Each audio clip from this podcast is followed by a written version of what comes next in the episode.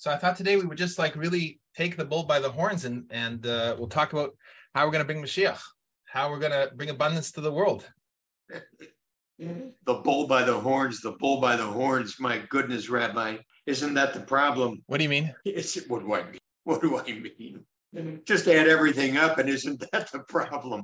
Meaning, um, everybody on the street is going crazy. Uh, meaning Chicago, meaning Portland, meaning Los Angeles, meaning Washington, D.C., meaning, what can I tell you? Meaning everything and anyone. Um, it's absolutely insane. So the, the bull by the horns, you, you want to take the bull by the horns, you want to go talk to the, uh, the merrymakers in Chicago. And I'm saying, but Rabbi, they're not listening to you because they're not speaking the same language you speak. They don't understand the language you speak. They're not even hearing the words you make. There's no possible way you can make a dent in their so how to do that is the real question. And you're saying Torah, Torah, Torah. And I'm saying Torah, Torah, Torah. Of course, Torah, Torah, Torah. But of course, before Torah, Torah, Torah, you've got to get attention, attention, attention.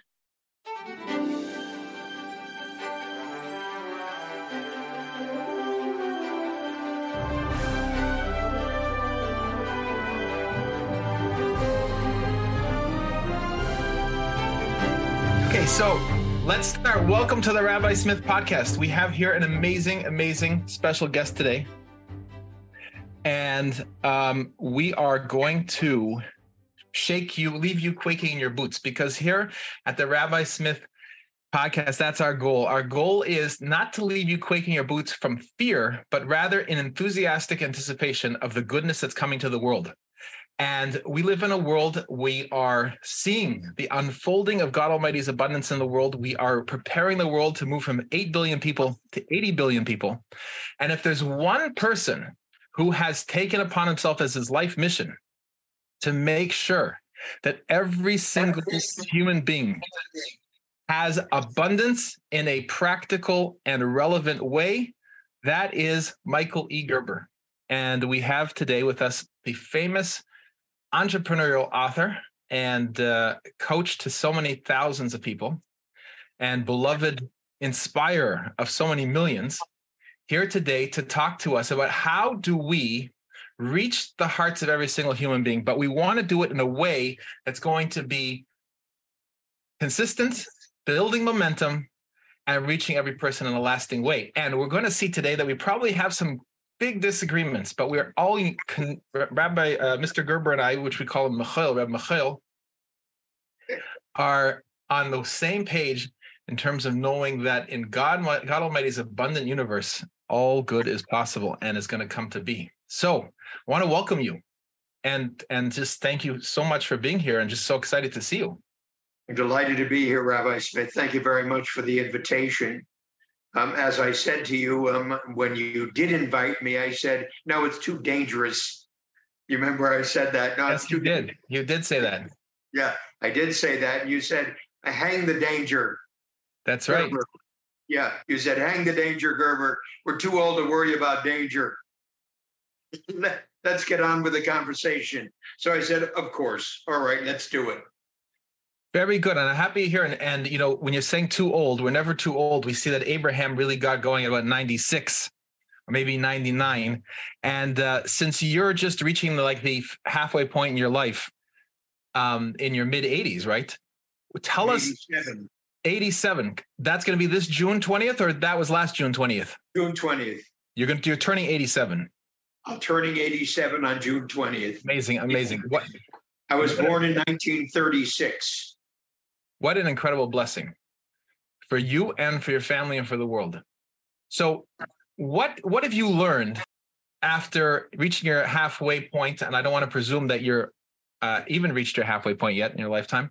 But what is it that you've learned now that you see differently from, let's say, 40 years ago or 60 years ago? Uh, what have I learned? I've learned, um, Rabbi, that um, most people don't listen you learned, Rabbi, that what Gurdjieff, do you know the name Gurdjieff? You mentioned the name at once in one of our classes, but I don't. Gurdjieff said, man is asleep. Um, Gurdjieff's work was all about waking man up from his sleep, his dire, doomed, bedeviled sleep. That man's asleep, he's not awake. He doesn't know where he is, he doesn't know why he is, he doesn't know who he is, he doesn't know how he is, he doesn't know what he is, he doesn't know where he's going, he doesn't know why he's going there, he doesn't know where he came from. He doesn't know anything. He just thinks he does. And the staggering experience is to discover the profoundly negative impact that has on every human being on the planet. To understand, I don't think Gurdjieff speaks about anything that you, Chabad, um, Torah, uh, didn't, doesn't speak about you speak about identically the same things, albeit differently. So when you ask me, what have I learned? I've only learned how difficult this is. Um, I started this by, on a dare at the age of um, 41. Um, I had no interest in business when I started. But um, my brother in law, God bless his soul, Ace Remus is his name. He just suffered a heart attack yesterday. Oh my goodness. Just yesterday. God bless. Complete and speedy recovery. Thank you. Um, but Ace came to me and said, Michael, I'd like you to meet with one of my clients. He owned a small advertising agency in Silicon Valley. I'd like you to meet with one of my clients who doesn't know how to convert the leads we create for him into sales. And I said, Ace, Ace, I don't know anything about business. Um, how can I help? He said, Michael, you know more than you think you do. Just for the life of me, just let's meet. Um, we'll call him Bob. Let's meet Bob and see what you can do. And so I said, okay, why not? So Ace introduced me to Bob. This is the beginning of my new life. Ace introduced me to Bob and he said, Bob, Michael, Michael, Bob, uh, gentlemen, I have to take off for an hour, get to know each other. And I'll come back and pick Michael up and let's see what happens. So Bob says to me, So, Michael, what do you know about my business? And I said, Nothing, Bob. And Bob looked a little chagrined. He said, Well, Michael, if you don't know anything about my business, what do you know about my product? And I said, less than that, Bob. Well, Michael, if you don't know anything about my business, you know anything about my product, you've heard this story before. Crap, like, how can you help me? I said, I haven't a clue, Bob. But Ace thinks I can. You love Ace. I love Ace. We've got an hour to kill. Let me ask you some questions. So I started this hour with Bob to ask him questions about his business, about his product, about what he knew, about what I didn't know, about what we needed to know, et cetera, and so forth, about what his problem was. And so I started this knowing I didn't know anything about business and that Bob did because he owned one. The more questions I asked Bob, I realized that I did know something about business and Bob didn't. And it was shocking to me. I knew that selling is a system. And I found out Bob didn't know that. And because Bob didn't know that, Bob had no way of converting the leads that Ace's advertising was sending to him because he didn't understand how to do what needed to be done, the reason why it needed to be done, the way it needed to be done in order to do what had to be done. It became obvious to me I did. At the end of that hour, Bob said, So, Michael, can you help me? I said, Of course, Bob. In my confident my confident man. Of course I can, Bob. He's, he said, What are you going to do? Is I'm going to help you create a selling system. So Bob said, So what'll it take? And I told him what it will take. And he said, Fine. So I'm going to pay you and you do that and I'll do that. And Ace comes to pick me up and he said, So what happened, Michael? I said, uh, Bob just hired me. Hired you to do what? To create a selling system. He said, What do you know about that? You don't know anything about business. You already told me that. I said, Ace, that's what I already told you. And I already realized I knew more than I did. So that's what I'm going to teach Bob how to do. And Ace was confounded by that. But that's what I started to do. And that was the beginning, Rabbi, of E Myth. That was the beginning of this business that I've now created over the years. The books I've written, the now 34 books I've written on the subject, the hundreds of clients I've worked with over the years. All of that started on that dare with Bob, who didn't know what he was doing, to discover, in fact, Bob was just like everybody in business. No, nobody knows what they're doing. The chaos runs rampant. And the question becomes then how to eliminate that chaos. And the elimination of that chaos was to create a system that effectively could be replicated successfully every single small business owner on the planet. That's how this all started. I had a dream, I had a vision, I had a purpose, I had a mission. My dream was to transform the state of small business worldwide. My vision was to invent the McDonald's of small business development services.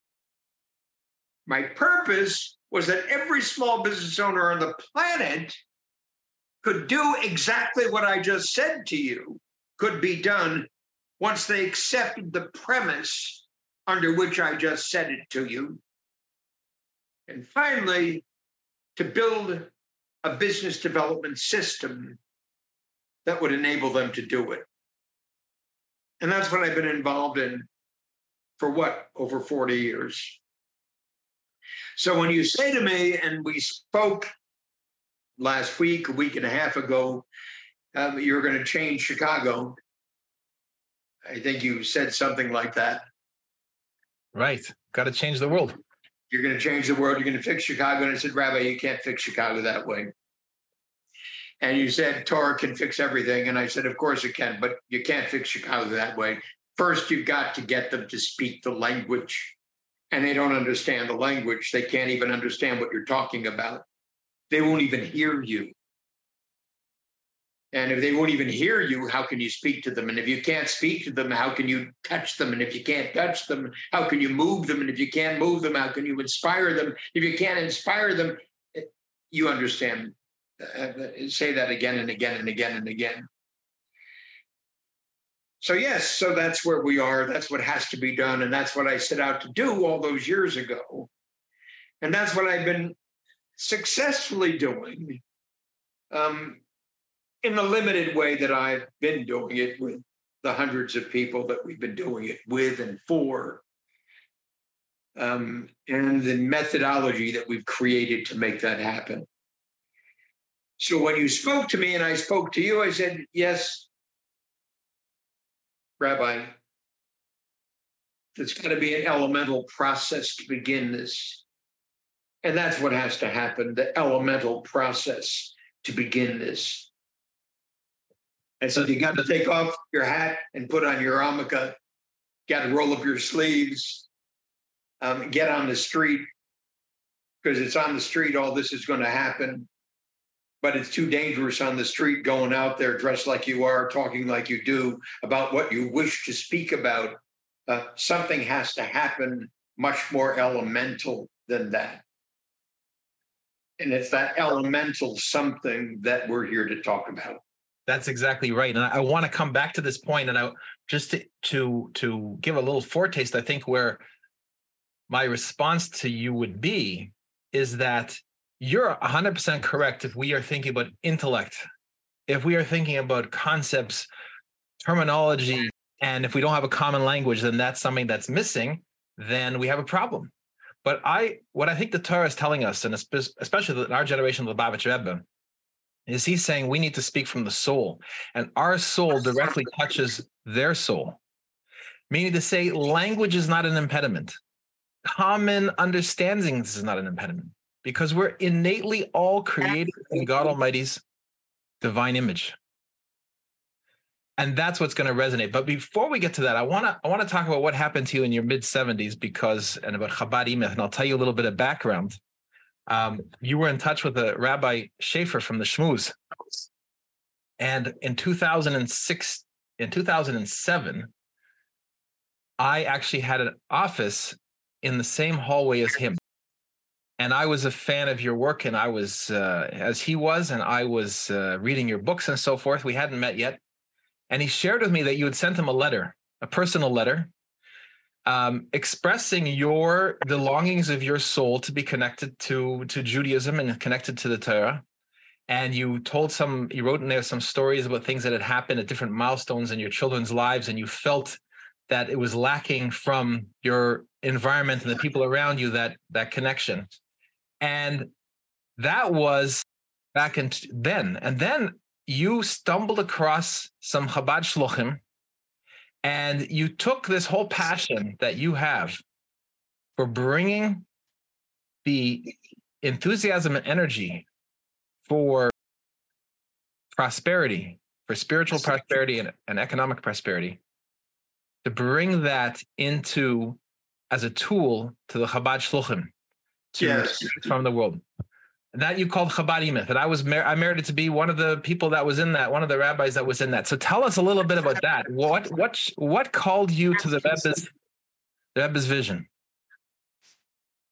Well, it was very interesting. Um, I got a call um, in my office from uh, Levi Kunin, Rabbi Kunin. And he said, um, Michael, Michoel, you don't know me. Uh, but um, a number of our rabbis have been reading your book, The E-Myth Revisited. And it very has much moved us and we wonder if you'd come visit with us to talk about it and how it applies to what we do. And it's Shabbat. And I said, of course. And I said, of course, because it was a lovely invitation.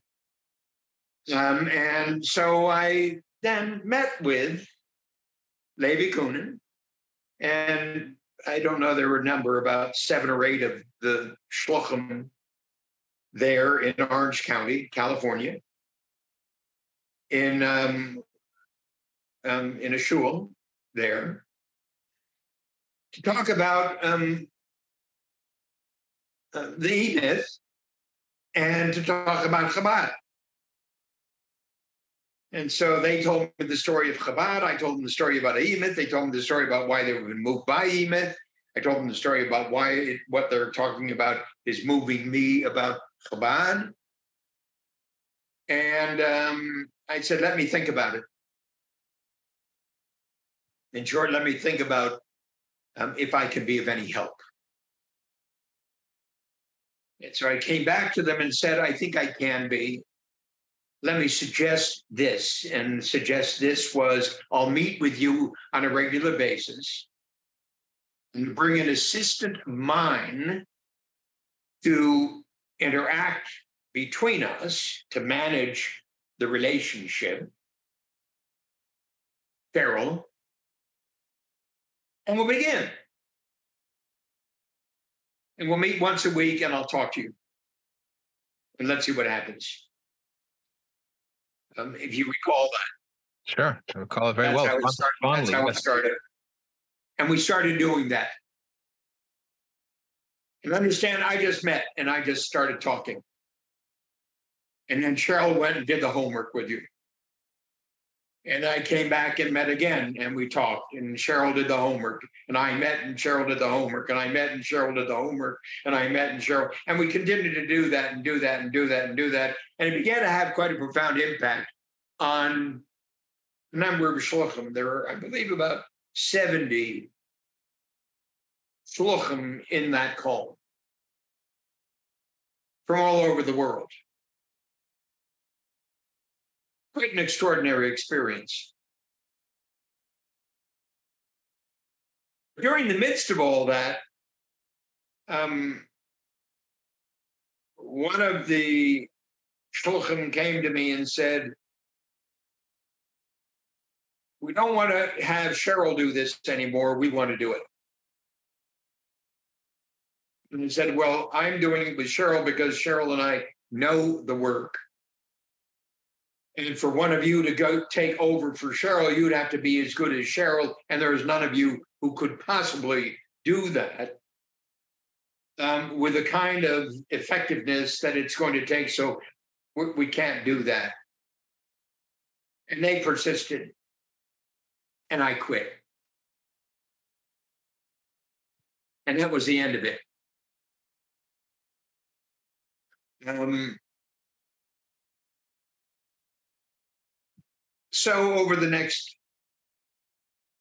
several years, Levy would come back to me. Levy Kunin would come up. Yes, let's do this. Let's do that. Let's do this. I said, but nobody's taking this seriously, Levy. I mean, if effectively I'm teaching you how to do something, but then you're teaching me how to teach you, I don't need to be taught how to teach you. I already know how to teach you. That's the only reason I'm doing this. That's the only reason you're interested in me doing this. Mm-hmm. And suddenly you're becoming the teacher of the teacher, and it doesn't work, um, which is obvious. And that was the end of that. Um, I then got the idea that I'd go directly to Chabad, the executive director of Chabad, Rabbi Kotlarsky? Yes, yes, right. And suggest that Chabad take on uh, the implementation of this to be delivered to all shluchim worldwide. Mm-hmm and um, he expressed very strong interest in it. In fact, he expressed such strong interest that he then said, "Yes, but uh, it, it's not for us to do; it's for the shluchim to do." I said, "Yeah, I understand that, but understand it has to be led by Chabad International for to have the impact it needs to have in order for us to be able to start it out the right way." And so he said, Let me think about it, let me think about it, let me think about it. And then he said, Yes, let's do that, but let me come visit you in California and we'll talk about it. And then that took some time. And then he did. He came and visited me at my home in California. And we had a lovely um, conversation. And he said, Yes, I'm going to do it. Um, I'll get back to you. And then he didn't get back to me, and he didn't get back to me, and he didn't get. And I started getting back to him, getting back to him, get, and then and then and then and then. And you understand? I'm getting older. I'm getting older. I'm getting older. I'm getting older. And finally, I just sent him a long note saying, "Rabbi, I took you at your word." You know the expression about "or get off the pot." I took you at your word either do this or not. And he came back and he said, We're going to do it, but I can't afford raise the money to it. I said, Don't worry about the money. I'll raise the money to do it. All you need to do is to support it. And he said, I will. And I said, Wonderful. So write that to me. Right. But he never did. Oh. So then I'm sitting there, yes, I will, but no, and it, it just, and here we are. Now I'm 87, going on 87. And you and I are having this conversation. Um, so that's how it happened. That's what transpired. That's the whole of it. Wow. So there's so much in there. And so you were inspired to bring this concept of systematizing to reduce all the frictional loss, all the energy loss that comes from reinventing the wheel every morning oh. and every, every day. And especially when you're interacting with people and bringing them closer to God and revealing the godliness within them, you came up with this idea. Why not system? And these shluchim obviously saw the benefit of trying to systematize this so that it could be done consistently and the follow through consistent and involve people in this process. Right. The question is, what's the real resistance to this? Now, from the inside, what I saw from the inside and participating with you was that you had given an ass- assignment your first assignment to the shluchim was write a manual on how to make coffee. And none of these shluchim actually delivered the manual. Now, one of the things that that revealed was that, and, and you shared this with us. If I, am recalling the direct the, the, details correctly, you would your original company, Michael, the Michael Thomas Corporation. Michael Thomas Corporation, and one of the things that you did calls was the Michael Thomas the Michael Company, Thomas, I think it was corporation. Called. Is you thought you're going to prepare like standard manuals for everybody, and you have like all these manuals on how to run a company, and you did that. So I said to you, Reb Michael, where where are the manuals today? So you said, I don't know where they are. What do, what do you mean you don't know? Uh, aren't they like in use? He says no one was interested in them. And what that highlights is that as much as we have these lofty ideas and we have these big inspirations, we don't want to be tied down to the details of a manual.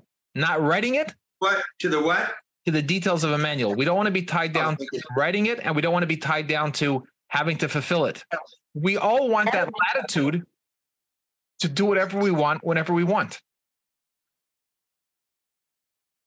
So it seems like there's this in in in the midst of your the brilliance of your E-Myth revisited, you're coming up face to face, head to head against a inbuilt human resistance to what you're saying. All of the human condition.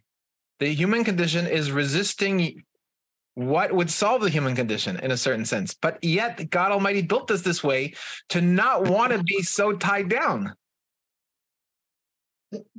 Here, here, here, I, you know, you know, uh, Rabbi, I've been through this over for 50 years. I've been through this very same conversation. Um, and the first, very first step is it's like, a, let, let, me give you a perfect example. I'm speaking to a, a gentleman from Egypt, an immigrant uh, an electrician uh, who um, immigrated to the United States um, and got a job with an HVAC company. Uh, he's an electrician. And uh, he's doing it, doing it, doing it. He wants to start his own business. Um, and so he just quit and he's starting his own business. And somebody sent him my book and said, read this book. And he started to read my book and it just blew his mind away. He'd never read anything like it before, never seen anything like it before. So he contacted me out of the blue. He said, um, I, have been reading your book, and then I read a second one, and now I've begun to read the one about the the electrician who applied your thinking and created this hundred million dollar company and blah blah blah blah. I want to do what he did.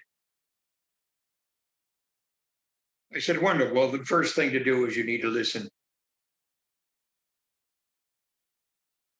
Well, you're ready to do that. He said, Well, what do you mean listen? I said, Did you hear what I just said? He said, What did you just say? I said, You need to listen. He said, Yes, I heard you. Okay, you heard me. That means you listened. So I'm going to be telling you very specific things you need to listen to. And then you need to do what I tell you. Period. No if, and, or but. You need to do what I tell you. If you can't do that, you will never do what you wish to do. You'll never create a business of your own, ever. It will never succeed. It will be like, Rabbi, the vast majority of Chabad houses which are in chaos.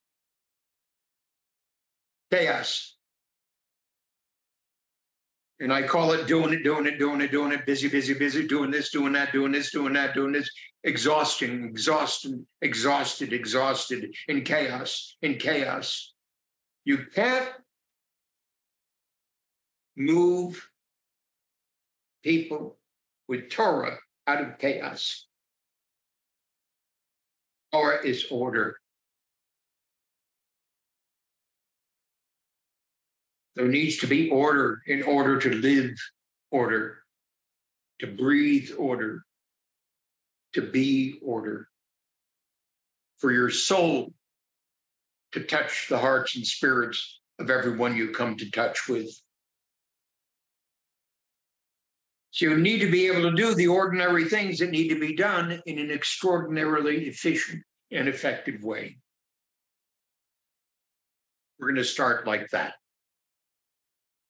So when I say make a cup of coffee, right? Write it down. Yes, but, yes, but, yes, but. You understand? Yes, but, yes, but, yes, but. If you can't create a document that said, this is how to make a cup of coffee. How in the world are you going to transform the state of the universe? Absurd. You can't. So, step one is to accept that as a given. I'm here to teach you how. I'm not here to teach you Torah. You're here to teach me Torah. I'm here to teach you about a cup of coffee. If you're not willing to learn how to make a cup of coffee, then don't presume to teach me Torah. It's an insult. It's an insult to me. It's an insult to Torah. It's an insult to yourself. It's an insult to your teacher who taught you Torah. It's an insult the thesis that we're here to bring to the world. So I'm a very ordinary guy, moved in an extraordinary way. And every shliach is an ordinary guy moved in an extraordinary way and we're meeting head on. What a gift.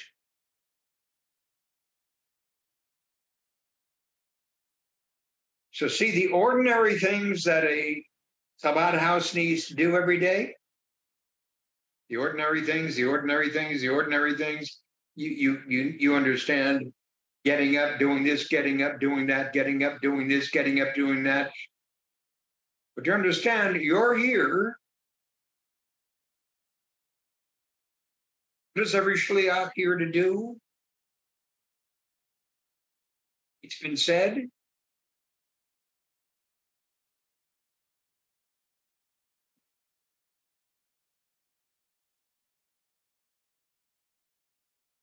Who is your teacher at Chabad? The Lubavitcher Rebbe. Yeah to bring the Rebbe to your community. You remember that? Right. To bring the Rebbe to your community. The Rebbe no longer is with us. You are the Rebbe in your community. And to be the Rebbe in your community, at the same time, all of this ordinary stuff has to be done. And she has to do it, and he has to do it, and they have to do it, and he has to do it. You follow me, you follow me, you follow me, you follow me. All of that has to be orchestrated liberate you to do what? To be the Rebbe in your community. And every shliach in every community worldwide to be the Rebbe in your community. It's the gift.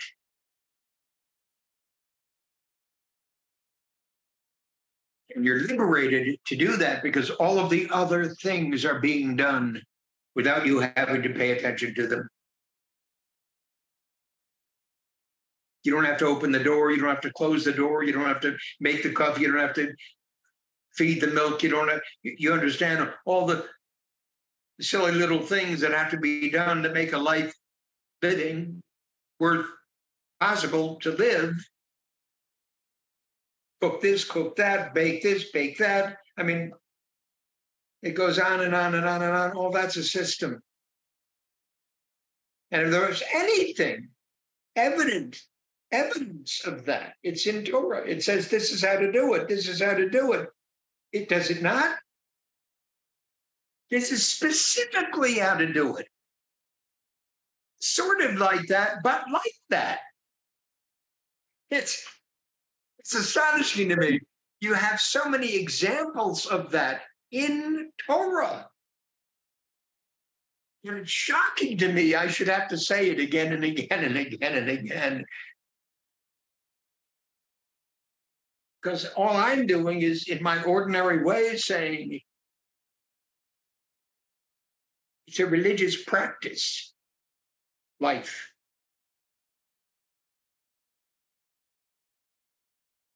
To bring your spirit and your soul to the act of doing the ordinary things in one's life in an, an extraordinary way, every single one of them. And the dedication to bring to that, and that's what so inspired me when the Shluchim called me that they were actually moved to do that. Such an unusual call. First time I'd ever been called like that in such a way that inspired me, moved me to give it serious thought. And then I did. I discovered over the past period of time is that the Shluchim didn't even understand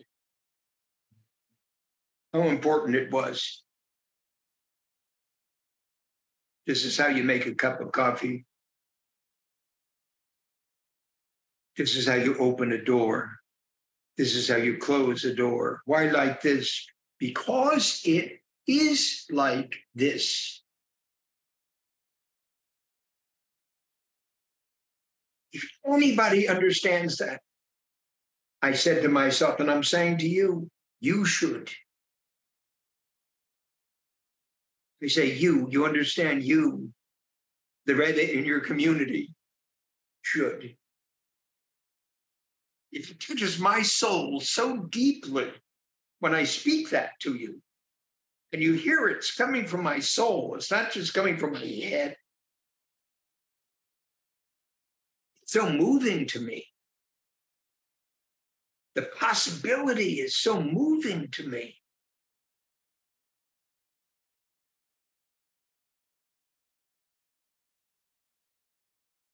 Better to do that other than the shluchim in the world. Who better?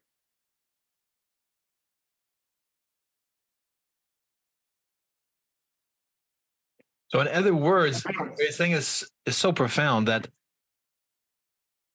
in order for my soul to express itself fully in the freedom that it longs for, it I first have to be willing to humbly apply myself to creating the the structures and the strictures, so to speak, to create that stability that will then allow my soul to to fly.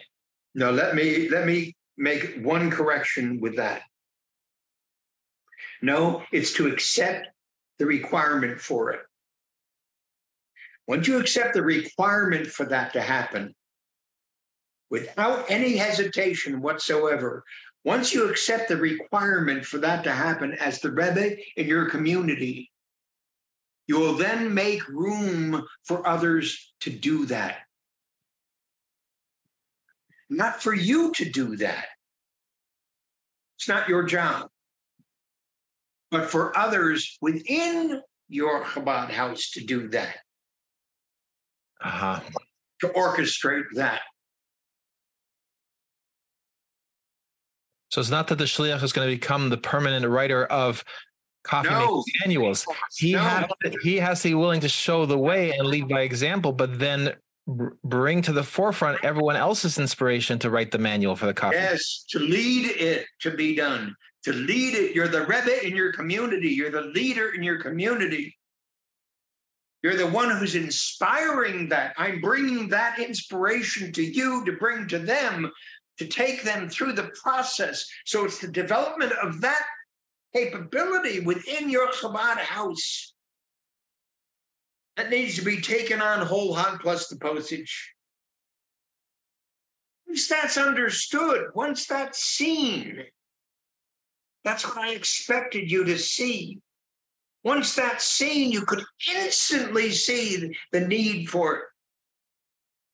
And once you see the need for it to inspire the reality of it, to organize it, to the degree that those who follow suit with your inspiration then are being led through that process for the very reason I've just stated here. And ultimately, I'm not even needed anymore. You understand? I've inspired the leader to inspire their. And so it grows.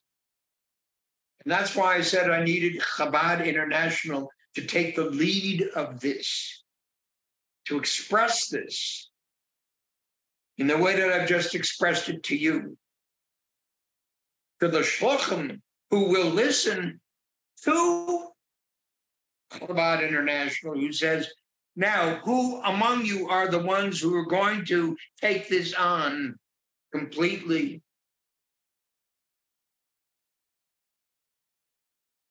Is the Rebbe in your community? And well, maybe seven, eight, or nine, or 12 of you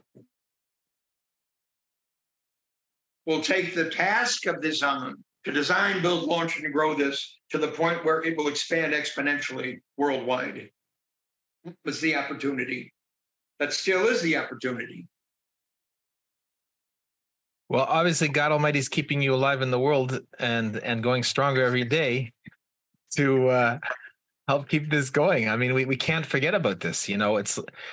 I think that, you know, we don't have the time to go into all the details, but obviously something didn't click the first time.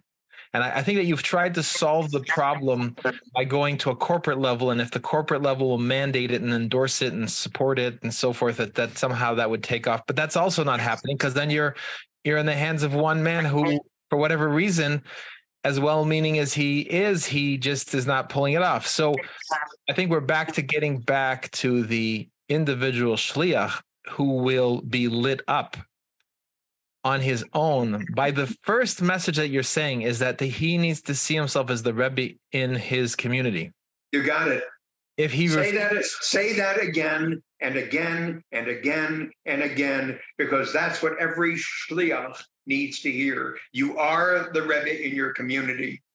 Right, and that's exactly the message of the Rebbe in the Mimer, the Tetzaveh, that he says that Moshe Rabbeinu, the, the extension of Moses in every generation, his ability to carry out in his impact in the world as the as the shepherd of faith uh, for the people is through the people themselves acting like the extension of Moses in each individual place and being the shepherds of faith, just like him. There you go. We have to see ourselves as the Rebbe in the community, and actually to not is we're really throwing off the opportunity and the responsibility that comes from being his students. So hear me. This is very, very simple and straight because you just got it. So here's a very simple offer I'm making to you. So you just got what I just shared with you, and you understand it and taken it in, and you may forget it tomorrow, but will remind you the next day. Just remember the Rebbe in your community, the Rebbe in your community, it is the stamp of every single shliach, every place on the planet. Understand then, we'll take then your understanding of that and then set out to create that. So your job then would be to assemble other shluchim like you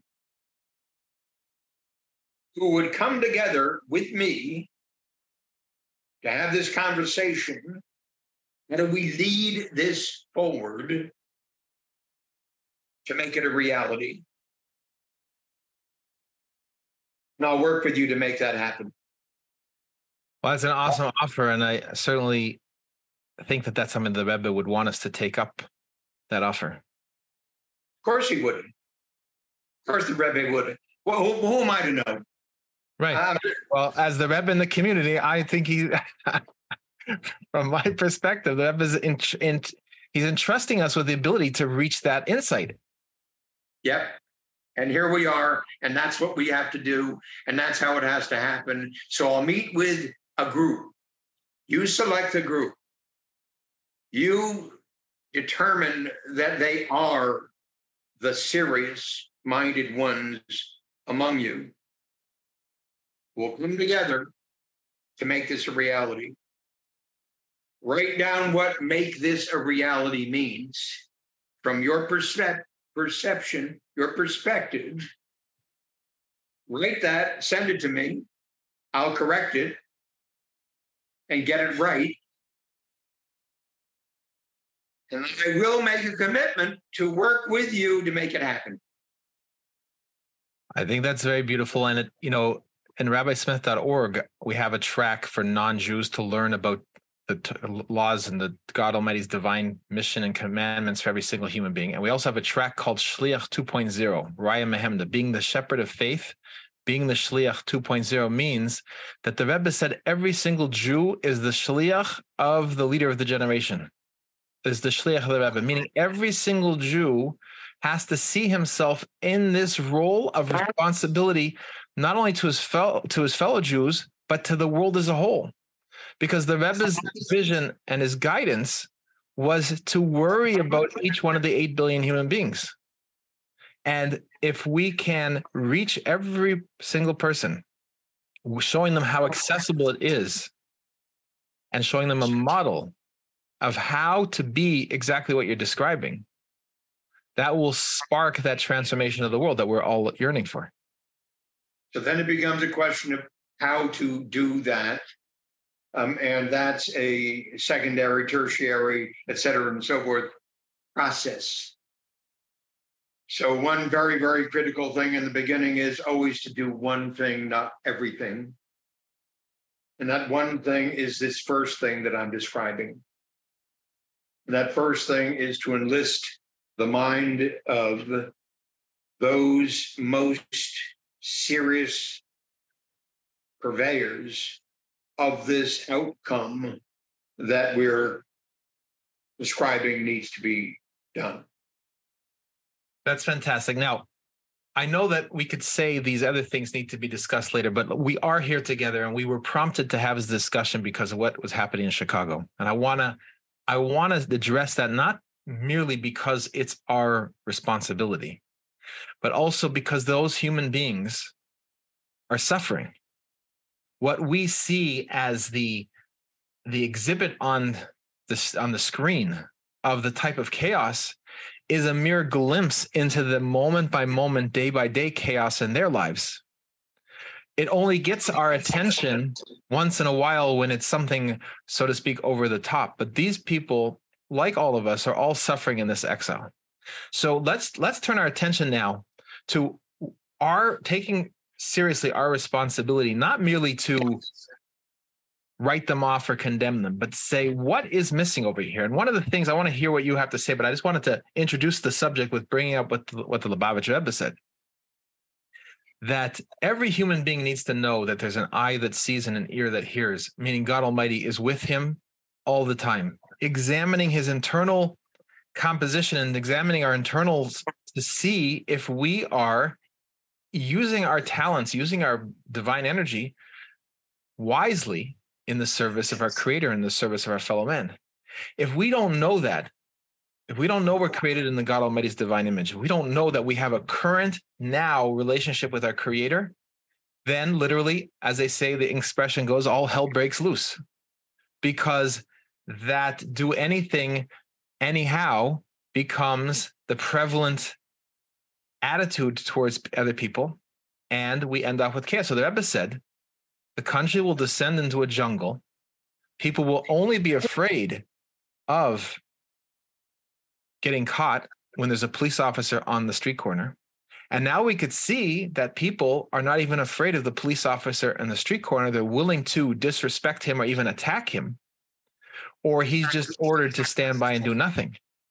So everything that the Rebbe said would happen if we take God out of the schools, if we take prayer out of the schools, if we don't teach the nations the seven laws of Noah, the seven fundamental commandments that are the basis of civilization, is coming to fruition before our eyes. And it's not only in Chicago, it's in every place, and it's even in the good neighborhoods. But maybe they're a little bit more polite about how they do it. So it could be through drug use it could be through other things where oh. people are just their their energy is being wasted away. And so the Rebbe is calling to us as, as Moses had called to the Jewish people and say, this is our responsibility. We need to step up and say, this human being right now that I'm seeing on the screen, he's acting the way he is because someone like me failed to be his spiritual influence. I completely agree with you. I completely understand what you're saying. But hear me when I say this. Um, until we deal with step one, it's impossible to get to step 14. I'm not going to walk into the jungle and attempt to do what I haven't done for 40 years. You don't know how to do that. And so, if in fact there's chaos that exists in Chabad houses throughout the world, and there is, I've seen it every place I go. If chaos exists in heaven, then we have to address that first. If chaos exists in heaven, you said? Yeah. then we have to address that 1st mm-hmm. And so I'm saying yes, but. Oh. Um, we can all get distracted and run off to Chicago or Los Angeles or Portland, Oregon, or name it, um, or Cincinnati or San Mateo or. you understand, and then what? So you're touching you're touching on a brilliant point over here. Meaning to say, if you and I get on the plane right now, we meet in 10 hours in Chicago on the streets, and we have a really positive effect. We could speak soul to soul to people and gather them together and and and warm their hearts from our hearts. That could have a really powerful effect on those people. But it's not going to become a systemic thing, systematic thing, even for us to implement. There'll be no follow through. There'll be no way to bring them into a continuing relationship. Right. But on the other hand, on the other hand, if we get if we try to get to ivory tower and we sit and work on this for the next 14 years, um, trying to plan it, then we are going to lose sight of what we're trying to accomplish. So I want to suggest, I want to suggest that the fire and your but wait, but wait, but wait, but wait. You you said something and I can't let it go past. Okay. You said ivory tower. What I'm describing is not ivory tower. Okay, go ahead. It's only ivory tower because you perceive it to be that way. What I'm describing is not ivory tower. What I'm describing is 40 years overdue. What I'm describing is 40 years overdue. What I'm describing is what needed to happen 40 years ago at Chabad.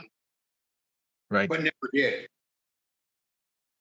Never did, never did, never did, never did. And what I'm saying is we have to go back to the beginning again. That's not ivory tower. That's about as grassroots as anything anybody can imagine. So I'm saying we have to approach the grassroots of this. And once the grassroots of this is approached in a heartfelt, not symbolic, but spiritually compelling way, it will lead us through this process in a significantly more dramatic fashion than we can even imagine right now. So we got to, yeah, I, that's that's profound. Okay, I stand corrected. I hear what you're saying, um, and we have to keep front and center both that internal work on the grassroots inside of us. We got to get our lawn in order, so to speak, and we have yes. to have to simultaneously working on the garden outside. You know, it's so fascinating when you go to the first mimer that the Rebbe said when he became Rebbe. He talked about a garden the Basi Lagani, coming to the garden where God Almighty is going to feel comfortable here. It's all language of a gardener, a gardening, and and he's the God Almighty is the garden owner, and we're the gardeners. We're here to tend to the garden, and the garden is made up of all these incredible human beings, all eight billion of them. That's who needs to come to recognize God for their sake.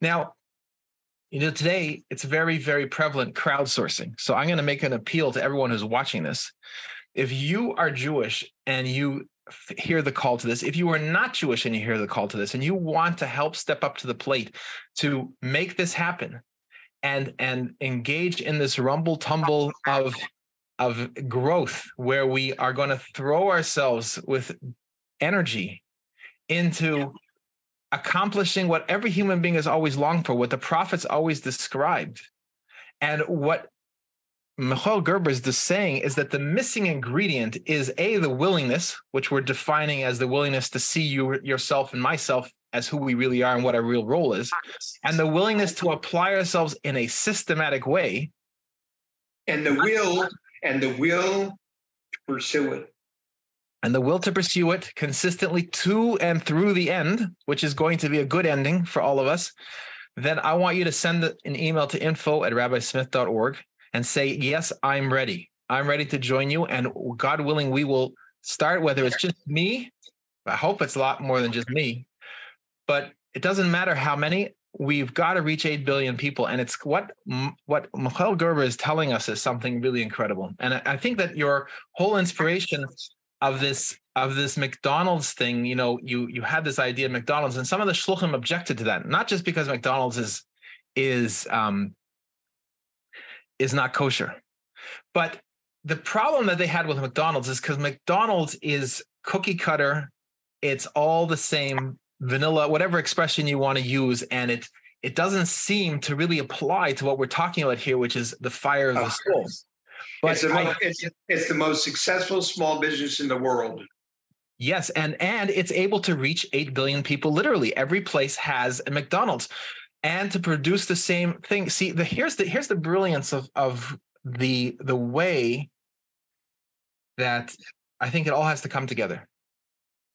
The individual way and nature and expression of every human being's soul is uniquely individual. That's why there's 8 billion of us, and there has to be, uh, supposed to be 80 billion of us right now. We're a little bit behind.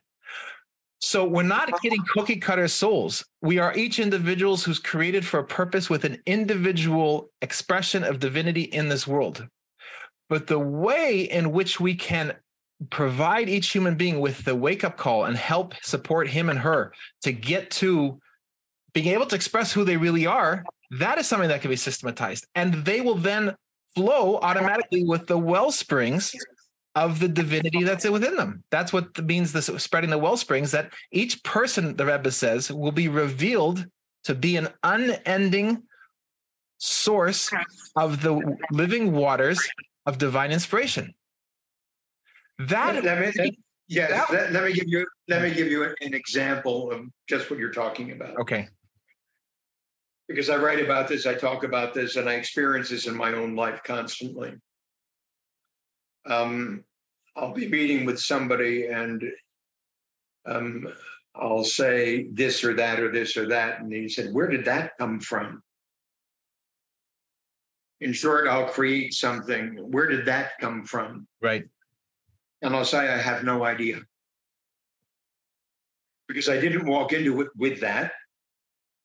I didn't even know how it came about that I said that. It just showed up. It's like, for example, um, I picked up my clarinet for the first time in 20 years. Oh, wow. I thought it was a saxophone. Yeah, well, I, my saxophone's broken. Oh, So I picked up my clarinet for the first time in 20 years. Just just in, moved to pick up my clarinet for the first time in 20 years. And I start to play my clarinet for the first time in 20 years. And I'm astonished after about three minutes. The sound coming through my clarinet is as though it's exactly the same as the sound it was 20 years ago. wow. I don't know where that comes from. It's a gift from God. And when those words came out of my mouth, I'm as astonished by those words as the one I'm speaking to is. It's a gift from God. I say that, I say that, I continue to say that. And you too have that experience. You're inspired by, and it says, and it speaks, and it talks, and it moves, and it. And it's shocking. And a continuous inspiration. The mistake we all make is to take it personally. In fact, I own it. The mistake we all make is that's me. It's my ego that begins, takes it and owns it. And I begin to speak from that. And if that happens, everything goes wrong. So it's, it's how to be completely open to what you just said. Unique. This idea that every individual is unique. And I say right now it's just an idea. Because in reality, every individual doesn't behave uniquely. Every individual acts, behaves in a completely opposite way than, in quotes, unique.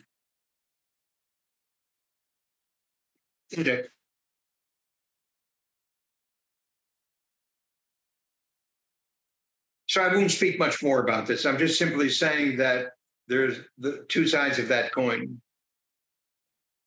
I think it's so profound because you know one of the things that one of the oppositions that came up against what you were doing from shluchim, those that were especially at the beginning who kind of dropped out earlier, they're like, "Well, who's this guy, you know, Michael Gerber, to tell us what to do?"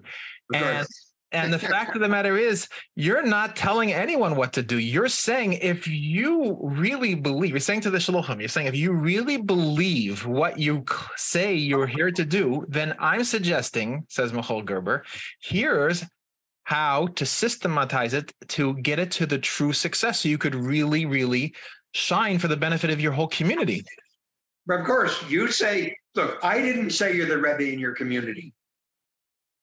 The Rebbe did. Right. I'm saying you're not behaving like it. And if you're not behaving like it, it's because you never fully incorporated it into your being. Shame on you. So, how do you become the Rebbe in your community? Not by doing it, doing it, doing it, doing all the little things that need to go on. By organizing your Chabad house in such a way that it works to support the Rebbe in the community, to support the community to grow in the way you've been brought here to lead. That's right.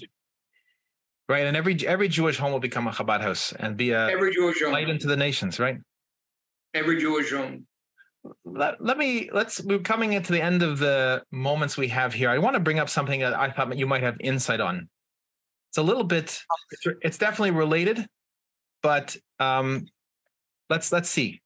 One of the things I noticed, we have so many great people in the United States of America. Really, you know, they they followed your advice, so they themselves are inspired into, you know, abundance, building businesses, employing their employees, and so forth. But when it comes to the big picture, they tend to be so focused on their compliance and, and trying to be profitable and so forth that they lose sight of their responsibility to be the leaders in the United States of America. Meaning to say, while the the country you started off even before we started you were talking about some of the things that are going wrong unfortunately in this country from the lack of moral leadership. And we see businessmen who instead of taking the the front and center to express what's morally right they tend to decide to just stay play it safe to stick not, not rock the boat not turn off any customers not in you know uh, aggravate the government regulators. And as a result they they're really effectively helping the building of of the restrictions on our liberties in the United States of America. They're they're actually contributing to the tyranny while they don't mean to. So how do we? How, and then on the other hand, you have people who are dedicated to to the right causes, and they you know they're all struggling. You have these rabbis, and you have people who want to you know help the world see the truth and and they're struggling financially. So you have people successful financially but they kind of get disassociated from the real spiritual mission and they keep focused and lose sight and only focus about the money. And then you have people who are focused on the real things and they seem to be not succeeding financially. So where's the where's the missing piece and and how do we get the businessmen to take seriously their spiritual responsibility to our nation? And how do we get the people who are struggling but see the right things how do we get them to be financially prosperous? Well i'll send you the answer to that question in a document i just completed. Okay. Um, but let me say very simply and straightforwardly uh, it's because every all of them are missing the path. And i called it the eightfold path the Eightfold Path is a series of steps, eight very specific steps that need to be taken. The eight steps are I have a dream, I have a vision, I have a purpose, I have a mission, I have a job, I have a practice, I have a business, I have an enterprise. A dream, a vision, a purpose, a mission, a job, a practice, a business, an enterprise. So they start all wrong. So, how to, in fact, not have a moral leadership, but a spiritual leadership. Um, it says under God. Um, there is very little under God moving the vast majority of people in our country today than presumably did in the beginning. So I'm saying um, the process. So I'll send you the document, read it, and it's the thesis underlying what I call the new E Myth, Michael E. Gerber Companies, and read it, and then you can get back to me and we'll talk about it.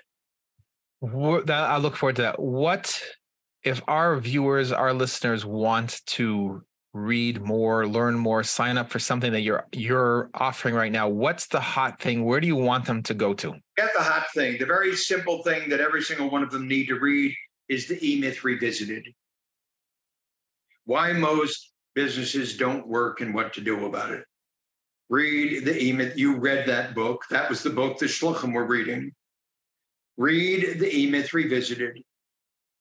Um, if they've read the E-Myth Revisited, then read the second book called Awakening the Entrepreneur Within. If they've read Awakening the Entrepreneur Within, read the third book called Beyond the E-Myth The Evolution of an Enterprise from a company of one to a company of 1,000. That's what every single person listening to us needs to do. If they've read the first one, go to the second one. If they haven't read the first one, don't go to the second one. Does that make sense? Yes. Lovely. Rabbi, thank you. Thank you. God bless you. You should have continued health. Your brother in law should have a speedy and complete recovery. You and your family should be blessed.